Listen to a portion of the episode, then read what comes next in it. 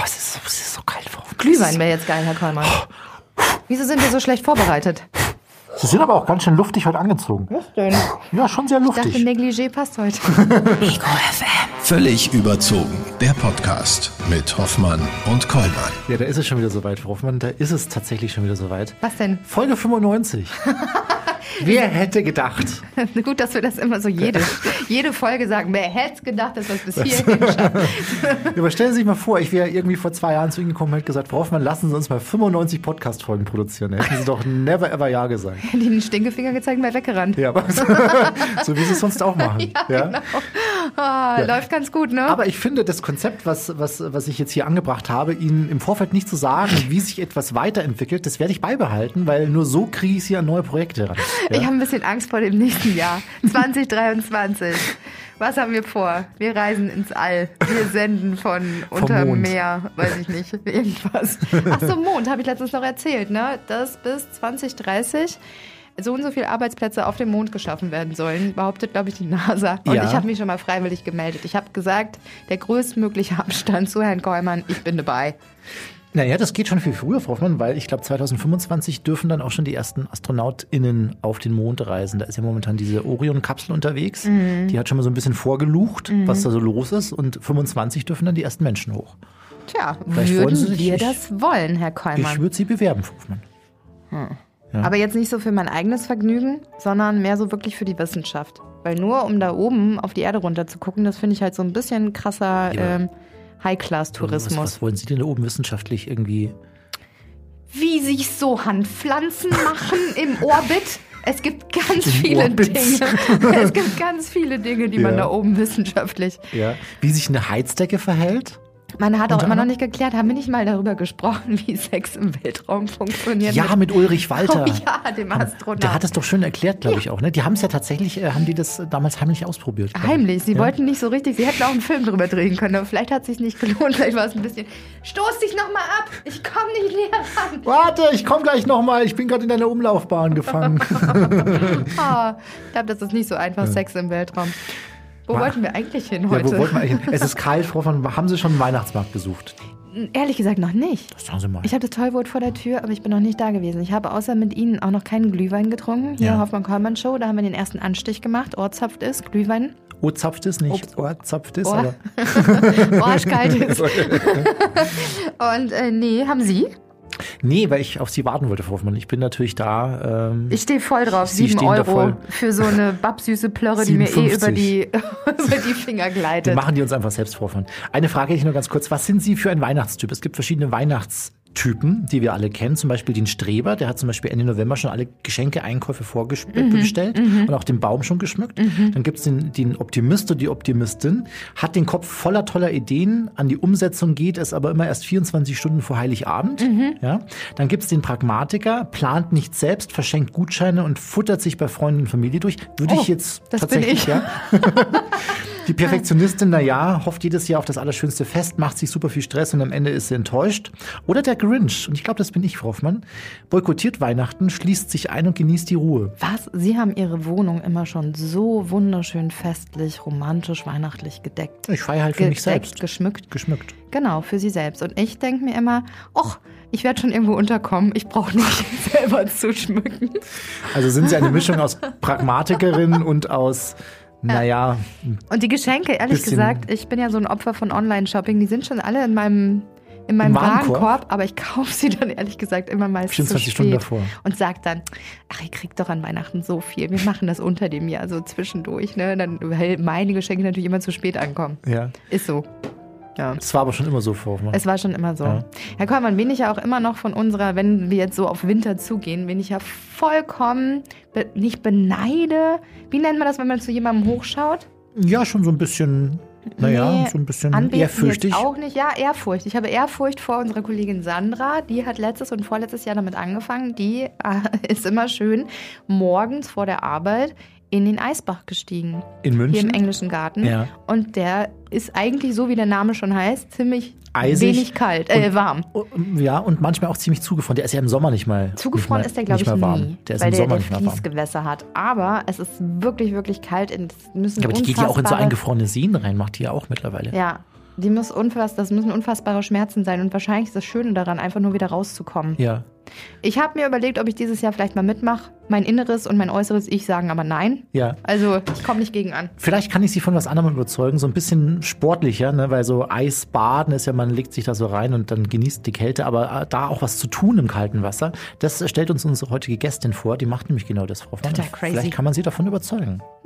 Hoffmann und Kollmann. So, jetzt aber mal im Ernst. Ego FM. Schöne neue Radiowelt. Frau Hoffmann, viel hat nicht gefehlt zur Weltspitze. Unser heutiger Gast, unsere heutige Gästin wäre fast Schwimmprofi geworden, aber andere waren noch ein kleines bisschen schneller. Sie wurde dafür Lehrerin. Später wurde sie dennoch Weltmeisterin und sogar Weltrekordhalterin und zwar, passen Sie auf, im Eisschwimmen. Was? Wir freuen uns sehr, dass sie uns heute, äh, bei uns heute zu Gast ist. Julia Wittig. Julia, grüß dich. Servus. Hallo, schön, dass ich da sein darf.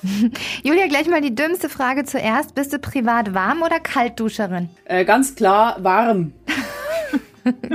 Du gehörst weltweit zu den erfolgreichsten Athletinnen und Athleten dieses Extremsports. Ich muss ehrlich gestehen, ich habe von dieser Extremsport erst über dich Erfahrung bekommen. Mehrere Male hast du bei Weltmeisterschaften Gold gewonnen. Wann genau im Leben war der Tag, an dem du dir gedacht hast, Mensch, heute probiere ich es mal aus, im Eis zu schwimmen? Also im Grunde genommen bin ich da eigentlich zufällig drauf gekommen aufs Eisschwimmen, weil ich komme ja aus dem Schwimmsport. Also ich bin schon schwimmaffin, bin aber wie alle anderen auch, die meisten nehme ich mal an, im wohltemperierten Schwimmbecken habe ich meine Bahnen gezogen und dann eines Winter eines eiskalten Wintertages habe ich äh, im Wörsee bei uns im heimischen See in Burghausen Schwimmleinen entdeckt. Und das hat mir dann irgendwie meine Neugier geweckt und dann habe ich mir gedacht, ja, was ist da los? Da liefen quasi Vorbereitungen für die ersten deutschen Meisterschaften im Eisschwimmen, die dann im Januar 2015 bei uns in Burghausen stattgefunden haben.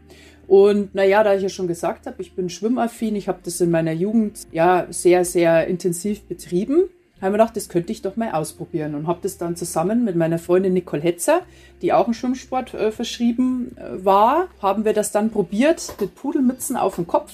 Das letzte Mal waren wir äh, im Sommer im Wasser bei, sagen wir mal, vielleicht 18 Grad. Das war ja dann doch auch frisch für uns und an diesem Tag, wo wir es probiert haben, war es tatsächlich Eiswasser. Eiswasser heißt ja unter 5 Grad. Also es war auch zugefroren der See, da war so ein kleiner eisfreier Bereich an der Treppe frei und da sind wir dann rein mit dicken Pudelmützen und haben dann da vier Züge gemacht. Das war so eigentlich mein Start und mein erster Kontakt mit dem Eiswasser und der war ja, regelrecht schockierend war der. schockierend. Und ähm, wenn du dann mal ein paar Züge mehr gemacht hast, wie kann man das erklären für Schwimmer, die das normalerweise nicht im Eiswasser machen? Wie unterscheidet sich denn das Schwimmen im eisigen Wasser vom normalen Schwimmen? Naja, vielleicht muss man mal dazu sagen, was, also, oder muss man eigentlich wissen, damit man das sicher ausführen kann. Es ist ja ein Extremsport. Und deswegen muss man da auf seine Gesundheit achten, was da im Körper passiert. Also wenn ich ins Eiswasser reingehe, dann ist es äh, in den ersten paar Sekunden, was passiert. Äh, die Gefäße ziehen sich zusammen. Das warme Blut konzentriert sich auf den Körperkern, auf die lebenswichtigen Organe im Körperinneren. Das heißt dann ähm, im Umkehrschluss, die Extremitäten, besonders Fingerspitzen und Fuß äh, ja, und Zehen, werden nicht mehr so gut durchblutet und mit Sauerstoff versorgt. Und die schmerzen dann noch extremer, als jetzt eigentlich der ganze Körper dieser Kälteschmerz ist. Und die Atmung wird dadurch, da ja die Gefäße sich zusammenziehen, und da ja trotzdem alles irgendwie weiterlaufen muss, versorgt wird, alles schnell, also der Herzschlag äh, beschleunigt sich und es geht alles ziemlich schnell und man hat eine ziemlich flache, schnelle Atmung. Und bevor man im Eiswasser überhaupt einen Zug machen kann, muss man diese Atmung in den Griff kriegen. Und wenn ich jetzt im warmen Wasser drin bin, dann, dann fange ich halt einfach an. Also das heißt, im Eiswasser muss ich sehr konzentriert sein und fokussiert, muss in mich reinhören, muss das alles langsam und ruhig machen, aber ich muss stetig weitermachen. Und erst wenn sich die Atmung beruhigt hat, dann kann ich die ersten Züge wagen. Mhm. Und sehen die Züge anders aus als, also vielleicht schneller oder doch weitgreifender? Ich habe ja gesagt, durch, durch diesen Kältereiz, also durch diese Erfahrung der Kälte ist alles, die Atmung beschleunigt sich und man muss einfach ruhig bleiben. Also ich mache das meistens immer mit Selbstgesprächen, selbst, also indem ich mir immer Mut zuspreche, so, das passt schon, du merkst die Kälte, es ist eiskalt, aber das kennst du schon, du machst es jetzt ganz ruhig, beruhig dich und fang an, Schritt für Schritt. Dann muss man sich einfach konzentrieren, dass man die Bewegungen trotzdem ruhig ausführt. Natürlich im Wettkampf, wenn ich eine Sprintstrecke habe, sind meine Bewegungen schnell, das ist klar. Aber die Technik ist an und für sich ist die gleiche wie im Hallenbad. Aber es gibt so ein paar Besonderheiten. Sicherheitsmaßnahmen. Es wird zum Beispiel nie über einen Kopfsprung starten die Rennen, sondern man geht immer über eine Leiter rein. Meistens. Manchmal ist es auch im offenen Gewässer. Da geht man halt dann einfach fußwärts rein und da ist eine Leine gespannt. Dann geht's los, besonders bei längeren Strecken. Und wenn ich jetzt kürzere Sprintstrecken habe, ein schönes Schwimmstadion aufgebaut habe, das muss man sich auch so vorstellen. Diese Schwimmstadien, die sind ja oftmals in ein meterdickes Eis reingefräst also reingehackt. Also wenn ich jetzt dran denke an die äh, Weltmeisterschaften in Estland, da sind wir in der Ostsee geschwommen und das ist im Hafenbecken gewesen. Die haben da eine meterdicke Eisschicht, haben die da ein 25 Meter Schwimmbecken reingeschnitten. Und ähm, man geht dann eben fußwärts rein, hängt an der Leiter und dann geht's los. Und es gibt zum Beispiel auch im Vergleich zum Beckenschwimmen gibt's keine Rollwänden beim Graulschwimmen. Also weil das auch zu gefährlich ist. Also es wird immer, es gibt immer Kippwänden. Julia, jetzt mag man meinen, wenn man das jetzt hier so liest, schmerzende Finger, taube Füße, Kälteschocks, irgendwie trotz all dem ähm, gewöhnt man sich schon daran. Stimmt es, dass dir nach über sieben Jahren, dass es dir immer noch Überwindung kostet, wenn du ins Eiswasser steigst? Ja, also der Körper gewöhnt sich tatsächlich dran. Also es ist ja bei mir nicht mehr dieser, dieser Schock, den ich da erlebt habe. Ich habe ja da von 18 zu unter 5 Grad ist ja eine riesige Spannbreite, Temperaturgefälle. Und ähm, jetzt macht man es ja so, wenn, wenn ich mich jetzt zum Beispiel für diese Saison vorbereite, ich gehe jetzt ja mit mit den Temperaturen. Ich bin ja nach wie vor im offenen Gewässer im See und momentan hat er jetzt 13 Grad. Also mein Körper gewöhnt sich da schon langsam dran. Aber wenn es dann tatsächlich Eiswassertemperatur Temperaturen hat, dann ist es immer wieder aufs Neue eine Überwindung da reinzugehen, weil den Kälteschmerz, den habe ich ja trotzdem. Nur, ich weiß, dass es den Kälteschmerz gibt, den kannst du dir auch nicht wegdenken, dass du sagst, ach, so kalt ist es nicht. Das stimmt nicht, weil es ist eisig. Das ist, ja, jeder, der mal in einem Tauchbecken war in der Sauna, ich glaube, da hat es so um die 8 Grad, da ist man aber erhitzt von der Sauna. Und ähm, beim Eisschwimmen, äh, da sind ja die Außentemperaturen meistens ja auch sehr kalt. Wie ist das dann für dich? Ist das dann so ein Adrenalinkick, wenn der ganze Körper plötzlich so eisig und dann geht's los? Ähm, wir haben ja vorher darüber gesprochen, ja, eigentlich im Prinzip hat deine Frage so impliziert, warum man das überhaupt macht. Schmerzen und ähm, hm, eigentlich gefährlich und so. Es ist ja verrückt, was man da macht. Aber es hat tatsächlich, sonst würde ich es ja nicht machen, es ist für mich die schönste Nebensache der Welt. Weil wenn man sich vorstellt, man geht jetzt da rein und man spürt nur einen Kälteschmerz und der ist wirklich wahr, ich sag's jetzt mit einem Wort und es ist so, der ist brutal katapultiert dich das ins Hier und Jetzt. Und du hast alles andere um dich herum vergessen. Also du kannst an nichts anderes denken, nur an, an die Schritte, die du jetzt machen sollst, und zwar dich im Eiswasser zu bewegen. Und manchmal ist es ja so, wenn man sich denkt, ah ja, ich mache jetzt irgendwas, dann schweifen die Gedanken wieder ab. Und durch dieses Extreme, durch diese Macht der Kälte, so wie ich es jetzt mal nenne, bist du tatsächlich im Hier und Jetzt und kannst dich auf das konzentrieren, was du machst. Dann natürlich andere schöne positive Nebeneffekte sind, ich bin eigentlich, ja, was heißt eigentlich, kann man streichen, ich bin nie krank. Also ähm, zu Erkältungskrankheiten, ich habe zum Glück auch noch nicht Corona gehabt. Das geht an mir vorbei, Halsweh und solche Sachen habe ich nicht. Ich kenne es jetzt von vielen anderen Eisschwimmen auch, die relativ wenig krank sind im Vergleich zu welchen, die das nicht machen. Also man härtet da schon in gewisser Weise ab. Und ich finde, durch dieses Eisschwimmen lernt man eine gewisse Dankbarkeit, sich auch mal so rückzubesinnen, was es eigentlich heißt, warm zu sein. Sprich, ich habe früher mal gedacht, wenn ich raus bin, oh, mir ist kalt, ich friere, ich friere. Aber was frieren heißt, das habe ich noch gar nicht gewusst. Also das weiß ich jetzt mit dem Eisschwimmen, was tatsächlich frieren heißt und eine Auseinandersetzung mit der Kälte. Ich meine, wir Europäer, ähm, jetzt in unseren Breiten, wir sind eh verwöhnt, aber wenn man jetzt mal nach, nach Russland schaut oder sowas, wenn die da minus, ich habe mal eine Doku gesehen mit meinen Schulkindern, die, die gefährlichsten Schulwege der Welt und da gehen die zur Schule und da hat's über minus 50 Grad. Also wenn man sich das mal vorstellt und wir sind ja schon, wenn es bei uns einfache Minusgrade hat, ist das schon für uns verdammt kalt. Also der Körper, der kann sich schon an einiges gewöhnen. Und es ist nicht mehr schlecht, seine Komfortzone zu verlassen, um dann festzustellen, wie schön es einfach ist, wenn der Kälteschmerz weg ist, wenn man wieder wohlig warm ist und natürlich ähm, schüttet man extrem viele Glückshormone aus. Und das ist eigentlich so, wo ich sagen kann, das macht schon was her. Also das hat dann schon ein Suchtpotenzial, wo man sagen kann, hey, wer gesund ist, kann das ruhig mal ausprobieren. Mhm. Jetzt hast du vorhin gerade gesagt, Jule, dass du dich immer so peu à peu äh, in die Saison hinein vorschwimmst quasi. Also der See wird kälter und kälter und du nimmst äh, jede Temperatur, die ja nach unten geht, mit. Deine ersten Wettkämpfe bist du auch ähnlich angegangen. Es waren erst mal 25 Meter, dann waren es 50 Meter und im Jahr danach 500 und danach 1000 Meter. Würdest du sagen, dass das der Schlüssel zu dieser Sportart ist, dass man sich nur wirklich langsam und kontinuierlich ähm, steigern kann, um überhaupt solche Reichweiten dann auch ähm, zu erreichen? Ja, also das ist wirklich so, es ist ein Extremsport und man muss sich dessen bewusst sein. Und es ist ganz wichtig, dass wir die Gesundheit, das ist unser höchstes Gut. Und da muss man einfach darauf achten. Also wir haben ja zum Beispiel ganz strenge Gesundheitsvorschriften. Wir müssen ja immer zum Arzt gehen, schon im Vorhinein, bevor wir das machen, wenn wir bei einem Rennen sind, besonders bei den Langstrecken. Langstrecken heißt, wenn ich eine Strecke ab 400 Meter braucht man ein ärztliches äh, Attest, einen ärztlichen Nachweis. Ich muss mein Herz untersuchen lassen und auch sonst muss ich gesund und fit sein. Und am Wettkampftag hat man dann auch einen Medical Check direkt vor Ort. Ist ein Arzt und ähm, der überprüft einen nochmal.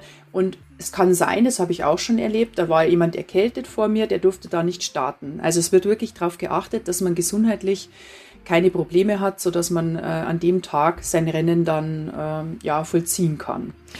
Einige Zeit später hast du dich an die sogenannte Eismeile gewagt, also knapp 600 Meter mehr zu den 1000 Metern. Das ist ja schon eine Hausnummer und nur gut 400 Menschen sind diese weltweit bisher geschwommen. Warum denn? Ist, macht irgendwann der Körper oder der Geist schlapp? Ja, also irgendwo ist dann körperlich eine Grenze mal erreicht, weil wenn man sich immer weiter steigern könnte, dann könnte man ja, keine Ahnung, Tag und Nacht das machen und es geht ja irgendwann nicht. Deswegen ist jetzt so mein, mein Ding. Ich, ich bin da und ich, ich mache Leistungssport, ich bin eine Leistungssportlerin und ich, ich will Rekorde erzielen und habe das gemacht. Und die längste Strecke, die man eben machen kann, eine genormte, wo es auch auf Geschwindigkeit geht, ist die Eismeile. Und ich habe einen höchsten Respekt vor dieser Eismeile gehabt, weil 1000 Meter sind an und für sich schon wirklich sehr lang und vor allen Dingen, wenn man es schnell macht und äh, eine gewisse Zeit schaffen will. Ich habe dann für diese Eismeile nochmal ganz intensiv trainiert, also wesentlich mehr als so 1000 Meter und war, ich glaube, ich war noch niemals in meinem Leben so top vorbereitet auf so ein Event, weil ich genau wusste, worauf ich mich da einlasse. Und wir hatten dann auch mit meinem Trainer Stefan Hetzer ein, ja, eine besondere Strategie. Wir sind also 1000 Meter geschwommen und nach, jedem, nach den 1000 Metern immer 100 Meter weiter und dann, ja, ob es noch geht, wir haben nur genickt und sind weiter geschwommen, sodass dass man wusste, ich schaffe das und ich schaffe das so, dass mich nicht der Sanker raustragen muss, sondern dass ich gut durch dieses Ganze durchkomme. Und das ist für mich bei sportlichen Vorhaben immer das Wichtigste, dass man so gut vorbereitet ist, dass man gar nicht in so Gefahrenzonen reinkommt. Und so, so war es dann letztendlich auch. Wir haben dann diese 1600 Meter, diese Eismeile geschafft und waren relativ schnell wieder hergestellt. Mhm. Wahnsinn. Jetzt haben wir eingangs schon gehört, du bist Weltrekordhalterin und Weltmeisterin. Jetzt würde mich persönlich mal interessieren, wie hat sich das denn damals für dich angefühlt, als du gemerkt, äh, gefühlt hast, dass du dieses Rennen für dich gemacht hast? Ja, das war unbeschreiblich. Vor allen Dingen war das bei mir an meinem Heimatsee, am See meiner Jugend, am See meiner Kindheit. Ich bin ja da schon im Schuldienst gewesen und dann war es halt toll. Ich habe ja alle gekannt, weil das in Burghausen waren und es war so ein eisiger Wintertag. Das war nämlich gerade in dem Winter, wo wir minus 17 Grad Außentemperatur hatten. Der See war zugefroren, nur das Wettkampfbecken wurden durch Pumpen freigehalten. Das, das wälzt dann das Wasser um, sodass man da überhaupt schwimmen konnte. Und eine Woche später sind wir Schlittschuh gelaufen auf dem Wörsee. Und es kommt ganz, ganz selten vor, dass der mal dann ähm, ja ganz zufriert. Und es hat alles gestimmt, die ganzen Mühen, die Schindereien im Training, weil ich habe ziemlich viel Trainingsaufwand betrieben, muss man sagen, hat sich gelohnt. Es waren so viele Leute da, die ich kannte. Und das war schon einfach ein tolles Gefühl. Toll. Eben hast du, also davor, von der Pudelmütze gesprochen, mit der du geschwommen bist. Jetzt frage ich dich, wie sieht das denn bei Weltmeisterschaften, also bei Meisterschaften aus? Schützt du auch irgendwie deine Ohren? Ist da irgendwas drin, dass das Eiswasser nicht rein? Und bist du jetzt im Neo unterwegs oder im Bikini? Also Eisschwimmen habe ich ja schon eingangs erwähnt, es ist ein Extremsport. Bei den Wettkämpfen ist das Wasser muss unter 5 Grad Celsius sein, also ab 4,9 spricht man von Eiswasser. Und das machen wir Eisschwimmer natürlich ohne Neoprenanzug. Das ist ja der, der Witz dabei, dass man sich der Kälte tatsächlich nur im Badeanzug beziehungsweise in der Badehose aussetzt. Jetzt kann man noch kleine Hilfsmittel hernehmen, das mache ich auch, meine, um meine Gehörgänge zu schützen, habe ich Ohrenstöpsel drin. Und wenn man zum Beispiel auch jetzt die Schleimhäute an der Nase, kann man mit Nasenklammer schwimmen und man darf eine Bademütze aufsetzen, eine Silikonbademütze. Natürlich habe ich noch eine Schwimmbrille, aber das war's. Man schmiert sich auch nicht mit wärmenden Ölen oder Fetten ein, weil das dann zum Beispiel, wenn man ähm, Hilfe benötigt, die Rettung erschwert weil man dann ja glitschig ist durch das Ganze. Also man hat tatsächlich das, was man zum Schwimmen anhat, das ist ja auch das Puristische und Schöne. Man braucht nicht viel Aus Ausrüstung, um Eis zu schwimmen. Mhm. Jetzt gibt es natürlich Gründe, wieso das Eisschwimmen als Extremsportart bezeichnet wird, denn im Falle eines Falles kann auch mal was schiefgehen.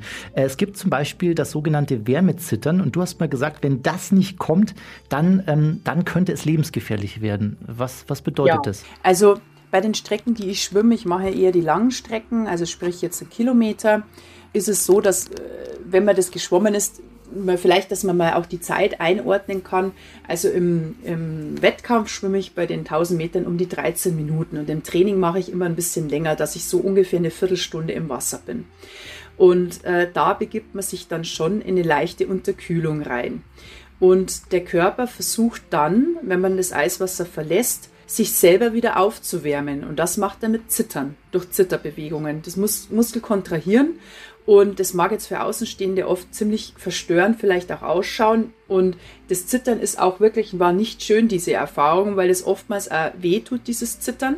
Bei mir dauert das meistens, ja, so Viertelstunde ungefähr nach so einem Rennen. Das Zittern setzt auch nicht unmittelbar ein, sondern der Körper, das ist alles ein bisschen zeitversetzt, also ungefähr fünf Minuten, nachdem ich das Rennen absolviert habe, gehe ich raus. Nach fünf Minuten fängt das Zittern an und dauert so ungefähr eine Viertelstunde. Und dann ist es auch so, es ist vollkommen wurscht, was man für eine Körperkonstitution hat. Ich muss immer lachen, wenn dann die, die äh, zwei Meter Männer mir sitzen mit riesigen Muskelbergen, die zittern auch, was, was das Zeug hält. Also es ist vollkommen egal, was man für einen Körperbau hat. Es wird gezittert und das ist wichtig, weil der Körper sich dadurch wieder alleine aufwärmt. Wenn das Zittern unterbleibt, dann hat man schon eine zu große Unterkühlungsstufe und da muss man ärztlich versorgt werden. Ist dir das schon mal passiert? Nee, ich, ich habe mich eben langsam rangetastet, also so, dass ja nicht auf einmal das so geschieht, sondern das muss man echt ganz moderat machen. Mhm. Langsam, mhm. okay. Eine für dich sicher blöde Frage, aber warum tut man sich das freiwillig öfter als ein, zwei oder vielleicht drei, vier Mal an. Ja, es ist einfach, es ist ein tolles Gefühl. Es ist ein wahnsinnig tolles Gefühl danach, wenn man sich überwunden hat. Wenn man den Schweinehund überwunden hat, immer wieder aufs Neue, wenn man die Komfortzone verlassen hat und wenn man sich danach einfach richtig gut fühlt. Und ich habe es auch schon gesagt, es ist dieses im Hier und Jetzt sein, an nichts anderes denken müssen, nur mit seinem Körper allein sein, jetzt diese, ja, sich zu überwinden, da reinzugehen, was Verrücktes zu machen, was auch einfach im Winter packen sich die meisten dick ein und du machst genau das Gegenteil, was andere machen. Das hat schon auch seinen Reiz. Also ich mag eigentlich verrückte, extreme Sachen, aber es muss immer im Rahmen von, von, vom Sicherheitsaspekt unbedingt alles beachtet werden. Julia, wenn ich jetzt, äh, ich komme übrigens auch aus der Nähe, ich komme aus dem Chiemgau, wenn ich da jetzt zu meiner Mama fahren würde und sagen würde, du, ich habe jetzt hier ein neues Hobby, ich werde jetzt im Winter Eis schwimmen, dann würde die sagen, du hast dann immer alle Tassen im Schrank. Wie ist das in deinem Familien- und Freundeskreis? Wurde dir da so etwas auch unterstellt erstmal? Naja, vielleicht reagierte deine Mutter ganz anders und sie sagt, hey cool, ich mach mit. Also meine Mutter, meine Mutter, die macht das auch und die hat das eigentlich, wo ich noch gar nicht wusste, dass das ein Sport ist, schon immer praktiziert. Ich komme ja am Chiemsee aufgewachsen und wenn ich meine Eltern am Chiemsee besuche, ist die Mama mit dabei und ich gehe mit der Mama am Chiemsee immer zum Eisschwimmen. Toll. Jetzt muss ich mal fragen, wo bist du am Chiemsee aufgewachsen? In Prien direkt. Guck mal, ich komme aus Bergen, Bernhaupten. Ach toll, ja. Du hast die Berge im Hintergrund und den See. Ja, super. Genau, ja, super. Ja. Du, ihr jetzt seht man das ja bei Kegelrobben und Pottwalen, wenn die in der Kälte unterwegs sind, ne, dann fressen die sich gut ein bisschen Flabber an oder wie das heißt. Ja. Also du siehst von hier aus super dünn aus. Ist es nicht praktisch, wenn man ein bisschen mehr Körperfett hat als Eisschwimmer? Es ist vielleicht auch so ein Irrglaube, dass man meint, wenn man im Eiswasser sein muss, dass es da gut ist, wenn man äh, das eine oder andere Kilo mehr hat. Ich denke, dass das schon in gewissem Maße Sinn macht. Zum Beispiel für Kanalschwimmer, die stundenlang schwimmen, die vielleicht jetzt, die haben nicht diese extreme Temperatur, die ich jetzt unter 5 Grad, aber die haben dann meinetwegen 10 Grad oder 12 Grad, wenn ich da North Channel oder sowas denke, und die müssen das über Stunden hinweg machen. Dann könnte ich mir vorstellen, dass so eine zusätzliche kleine Fettschicht nicht schlecht ist. Wir beim Eisschwimmen, bei uns geht es um Schnelligkeit. Also wir sind ja von kurzen, von wenigen Sekunden bei 25 Meter bis zu, ja, sagen wir mal, eine Viertelstunde im Wasser. Da ist es eigentlich nicht vonnöten, dass ich jetzt da extra mir die dicken Nutella-Brote schmier und nochmal Erdnussbutter drauf lege. Also da reicht es wirklich, wenn man ganz normal sein Körpergewicht hat. Mhm. Oh, noch nicht mal mit gutem Gewissen Spekulatius in sich reinfuttern. Mann! Hätten Sie sich gewünscht. Ja, schon so. Doch, kannst du schon, weil nämlich das Eisschwimmen sehr viel Kalorien verbrennt durch dieses, also das ist ja Wahnsinn, was der Körper da eigentlich an, an einer Leistung bringt, vor allen Dingen dann auch nochmal beim Zittern. Also es ist, man verbrennt sehr, sehr viel Kalorien und man sagt ja ungefähr eine Viertelstunde im Eiswasser ist so viel wie 90 Minuten im Hallenbad. Und dann denkt man sich, ja, ja, mal überwinden, kurze Zeit im Eiswasser. Ah, ja, jetzt, jetzt überlege ich. Jetzt haben wir sie. Jetzt haben wir sie. Julia, jetzt haben wir schon über Qualen natürlich auch des Eisschwimmens gesprochen und auch über unschöne Momente, die kann es auch immer mal geben, aber irgendwas muss es ja geben, was dich immer wieder dazu beflügelt. Was waren für dich denn so bisher in deiner Laufbahn die schönsten Erlebnisse dabei? Also das schönste Erlebnis war definitiv die Weltmeisterschaft bei uns in Burghausen 2017, wo ja dann ähm, den Titel für die, für die Frauen holen konnten. Das war äh, Wahnsinn, habe ich auch schon vorher ein bisschen berichtet. Und was für mich Schönes, das ist, dass ich mich überwinden kann, dass ich im Hier und Jetzt bin, dass ich durch das einfach widerstandsfähiger bin und äh, manche Probleme da eigentlich auch gar nicht so groß erscheinen. Also das ist irgendwie, man hat dann so ein bisschen einen Abstand von dem Ganzen. Und natürlich diese Glückshormone, die du jedes Mal hast, nachdem du dich überwunden hast, das zu tun schüttest du diese Glückshormone aus und es ist ganz interessant, Anfänger, die ich mal mitnehme und sage, hey, probieren wir mal ganz moderat, ein paar Sekunden, die gehen raus und sagen, boah, war das toll, äh, ich fühle mich so aktiv und so fit danach. Ich meine, man muss es ja nicht immer so ganz extrem machen, wie ich es jetzt mache, auf Wettkampf und immer da so eine lange Strecke, aber jemand, der einfach nur mal 50 Meter macht, 25 Meter macht, der kommt raus, hat gute Laune und fühlt sich gut. Der kommt nämlich auch gar nicht in das schmerzhafte Zittern rein, weil das kriege ich nur, wenn ich ab einer gewissen Zeitspanne im Wasser war. Ja. Julia, jetzt gibt es bestimmt auch ganz viele Menschen, die ganz beeindruckt vor eurem Radiogerät sitzen und sich denken, Wahnsinn, das möchte ich jetzt auch mal ausprobieren. Welche Voraussetzungen sollte man mitbringen oder was darf man auf keinen Fall mitbringen, damit man, wenn man, bevor man ins Eis geht? Also, was sollte man mitbringen? Das Wichtigste, das A und O ist, dass man körperlich gesund ist. Also, man sollte vorher mal zum Arzt gehen und sich durchchecken lassen, ob das Eisschwimmen überhaupt eine Sportart für einen ist. Also, Leute mit Vorerkrankungen, Herz-Kreislauf-Erkrankungen oder sowas, das ist überhaupt nichts. Das, da sollte man lieber die Finger davon lassen. Also, wichtig ist eben dieser Körpercheck, dass man schaut, ob es passt. Und wenn man das macht, ist auch wichtig, dass man es niemals allein macht, dass man äh, immer jemanden bei sich hat, der dann gegebenenfalls Hilfe rufen kann, sodass man nie alleine ist mit dem Ganzen. Und dann, man sollte Eisschwimmen nicht im Winter beginnen, obwohl es ein Wintersportart ist, sondern jetzt im Herbst. Also dieses langsame, sukzessive Rantasten mit der Temperatur mitgehen und nicht übertreiben. Am Anfang, es reicht zum Beispiel auch mal, wenn man nur mal im Wasser mal steht, wenn man merkt, dass sich die Atmung beruhigt und dass man sagt, ja, das hat jetzt für heute gereicht. Beim nächsten Mal macht man vielleicht zwei, drei Züge und so baut man das ganz langsam und kontinuierlich aus. Ah ja. Wahnsinnig Julia, spannend. super spannend, wirklich. Also davor nie davon gehört. Jetzt bin ich total eifrig dabei und werde mich da auch weiter damit auseinandersetzen. Eine Frage haben wir zum Schluss, die stellen wir all unseren äh, Gästinnen und Gästen und die würden wir auch dir gerne heute stellen. Und zwar, was bedeutet für dich persönlich Glück? Puh, das ist eine schwierige Frage. Ich würde sagen, Glück bedeutet für mich, dass ich ein ausgefülltes Leben habe. Und dazu gehört für mein Empfinden auch das Eisschwimmen. Sehr schön, perfekt beantwortet. Ich glaube, wir kommen irgendwann mal mit. Ja, unbedingt. Super, vielen Dank. Bitte, gerne. Hoffmann und Kollmann. So, jetzt aber mal im Ernst. Ego FM. Schöne neue Radiowelt. Hören Sie es knistern? Das sind die Popel in meiner Nase, die allein schon beim Gespräch eingefroren sind. Und krass, ne? Bitte holen Sie mir Herr Kollmann kann nicht mehr. Also es wird wohl nichts mit uns, oder, Herr Kollmann? Ja, ich weiß nicht. Naja, wir haben jetzt eigentlich so halb schon zugesagt, ja. ne? Haben wir uns wieder in was reingequatscht Haben wir gerade. wieder so. Ja. Aber wir haben uns auch bei den Ghost Hunter Bayern haben wir uns angemeldet und da haben wir auch noch nie was gemacht. Das, das passt schon so. Stimmt, da wollte ich nochmal nachfragen. Ich glaube, die erwarten nie wirklich, dass wir das machen. Vielleicht sind sie im Spam gelandet bei uns. Ja, die Ghost Hunter im Spam. Hoffmann, nächste Woche gehen Sie auf große Reise. Ja. Erstmal gehen wir auf Reise, jetzt am Freitag, äh, EcoFam Hoffmann Kommand Radioshow aus Stuttgart. Wow, ich weiß nicht, wie es buchstabiert wird, aber Der Wuhu, das Hu- Wuhu Winterdorf. Ja, genau, so ungefähr.